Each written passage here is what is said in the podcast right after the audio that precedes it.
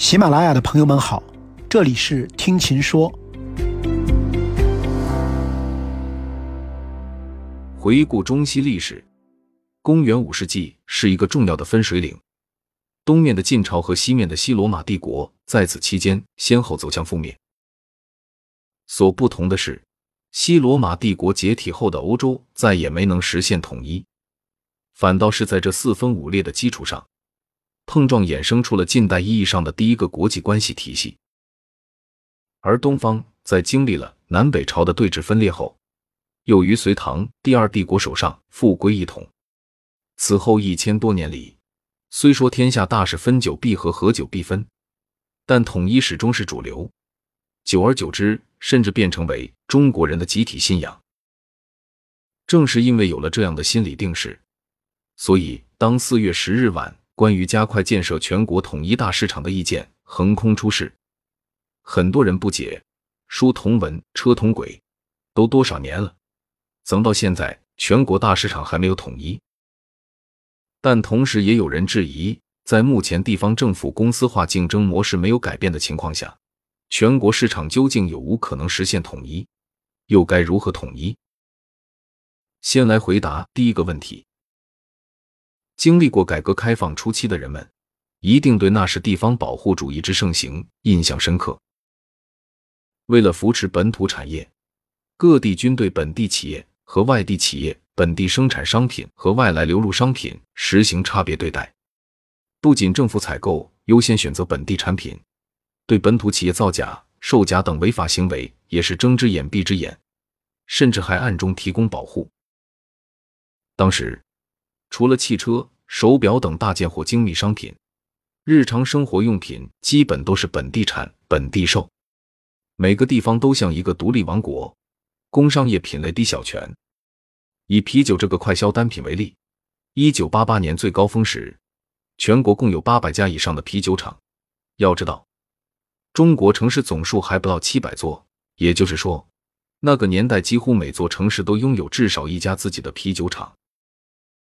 这种情况在二零零零年以后发生了根本性的改变。随着中国加入世贸组织，蜂拥而来的外企凭借自身资本、技术优势，通过竞争、并购等方式，对本土小企业进行了一轮降维打击。很多明面上的地方壁垒由此被扫清，但距离真正意义上的统一大市场还有相当一段路要走。举个就发生在眼前的例子，众所周知。中国西南地区水电资源丰富，所以这些年陆续上马了电解铝等一批高耗能项目。放在正常年份倒也没问题，但过去两年，一方面国外受疫情影响，工厂停工、企业停产，导致对中国产品的依赖骤增，外贸订单暴涨；另一方面，由于国内煤炭产量下降，煤价上涨，火电企业发电意愿低迷，拉闸限电情况频现。如此状况下，西南地区为了保护自身高耗能产业，降低了水电的对外输送量，从而进一步加剧了广东、江苏、浙江等地的用电紧张态势。显然，这不利于中国整体经济的复苏，也冲击了国家的能源安全，进而影响到以国内大循环为主体、国内国际双循环战略的实施。毕竟，经过改革开放四十多年的发展。中国如今的经济体量，每年生产的货物总量，已经无法再像过去那样单纯依靠外贸，加之外部环境的云谲波诡，这些都要求加快建设高效、规范、公平竞争、充分开放的全国统一大市场。就像意见中提到的，只有健全多层次统一电力市场体系，才能积极防范能源等重要产品供应短缺风险，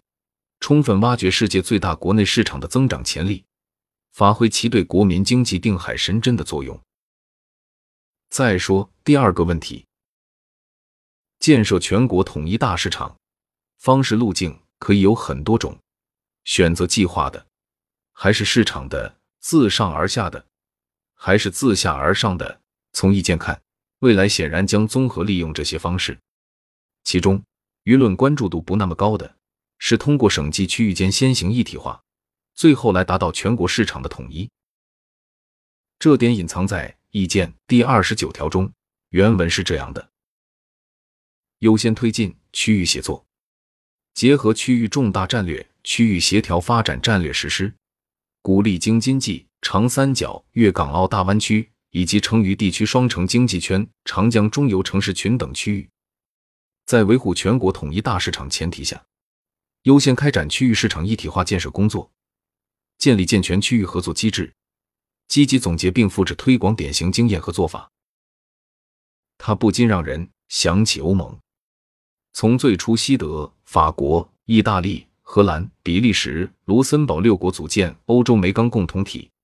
到如今包含二十七国的最大跨国统一货币区和世界第三大经济体，欧盟花了整整七十年，经历了七次扩大。虽然期间也不乏发生了英国脱欧等回潮，但总体而言。欧洲统一大市场的建设是成功的，经验是值得借鉴的。与之相比，中国人口是欧盟的三倍，面积是它的两倍，省份数量与其成员国数量接近，经济总量也不分上下，二零二一年均超过十七万亿美元。难怪有舆论称，中国建设全国统一大市场的意义不亚于一次小型全球化。问题是？谁来扮演法德意和比卢这创始六国的角色？意见中排名不分先后的，分别点了京津冀、长三角、粤港澳、成渝以及中三角、长江中游城市群等五大城市群都市圈的名字。但对照欧盟的经验，长三角或许是这里最像其创始六国，也最能发挥牵头作用的跨区域城市群。长三角一体化实现过程中所积累的经验。也最有助于全国统一大市场的形成。亚当·斯密在其不朽的名著《国富论》中，曾以葡萄酒、毛呢的生产为例，论证过国际分工与贸易的重要性。英国一单位时间劳动可生产五匹毛呢或三桶葡萄酒，而法国的一单位时间劳动可生产三匹毛呢或五桶葡萄酒。如果两国都生产自己擅长的，并进行交换。那么，同样是两单位时间劳动，英国可比原先多获得两桶葡萄酒，而法国则可多收获两匹毛呢。但需要补充的是，这种绝对的市场分工，只有在彼此生产力水平相近的情况下，才可能做到互利共赢。如果一方是发达的工业社会，一方还是传统小农经济，那么结果很可能沦为虹吸与被虹吸的关系。就像十九世纪英国经济学家史丹莱·杰温斯所描绘的，在实质上，世界的五分之一是我们的自愿进贡者，北美大平原和俄国是我们的谷物种植园，芝加哥和敖德萨是我们的粮仓，加拿大和波罗的海诸国是我们的森林，秘鲁送来白银，南非进贡黄金，中国为我们种茶，印度把咖啡、茶叶和香料运到我们的海岸。相似的道理或许可以解释，为什么欧盟的创始国均为西欧发达国家，而没有来自东欧或南欧的成员。原因就在于法德意和比卢等六国发展水平相近，且经济足够发达。以此关照国内几大主要的城市群、都市圈，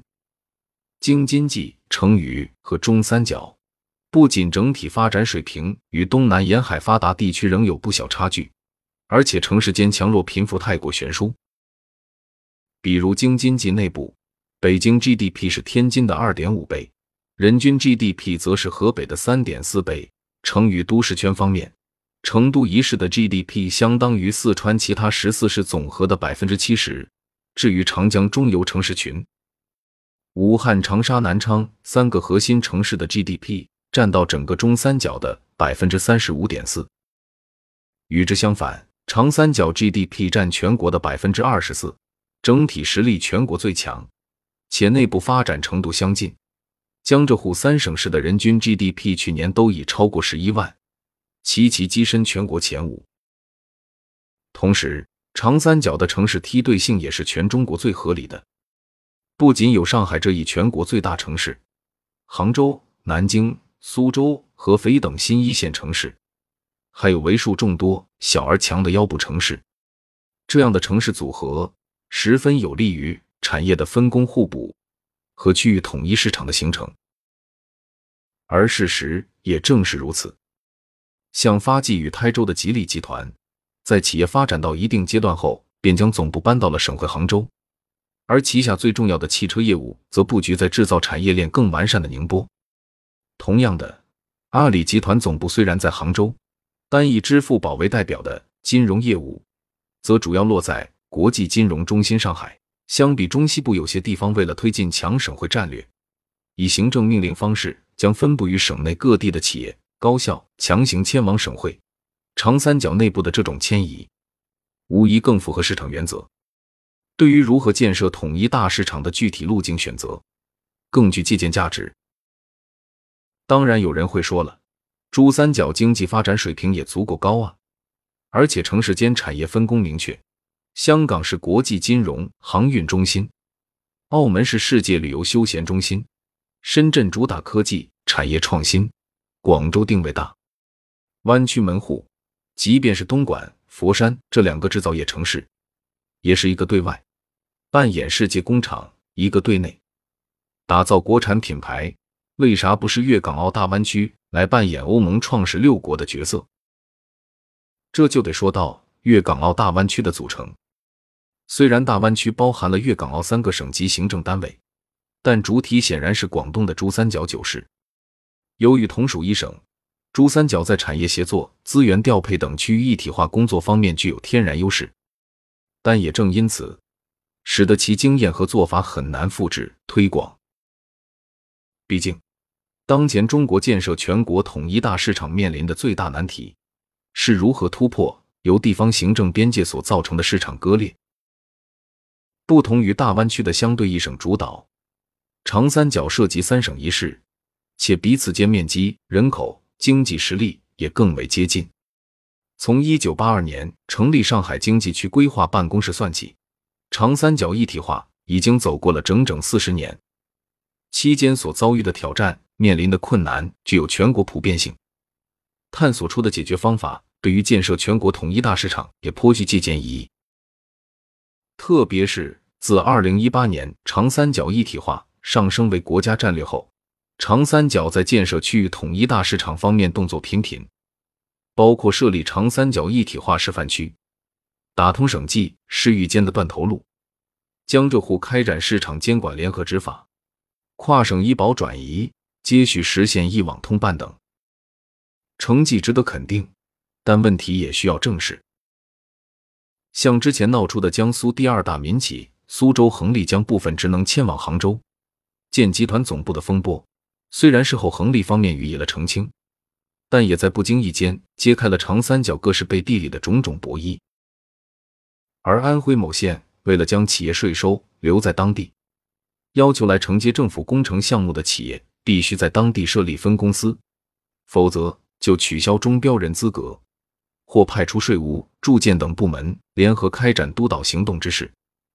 更是对落实市场准入全国一张清单原则的公然背离。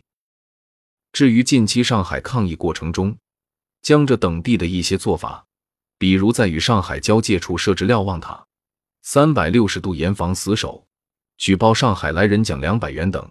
则让人们进一步看清了长三角距离真正的一体化究竟还有多远。而这也像一个隐喻，暗示全国统一大市场的建设道阻且长，意见的印发只是迈出了万里长征第一步。未来如何，只能且行且观望。本文作者为土哥涅夫，感谢各位的收听，记得订阅我的专辑《听琴说》，我们下次见。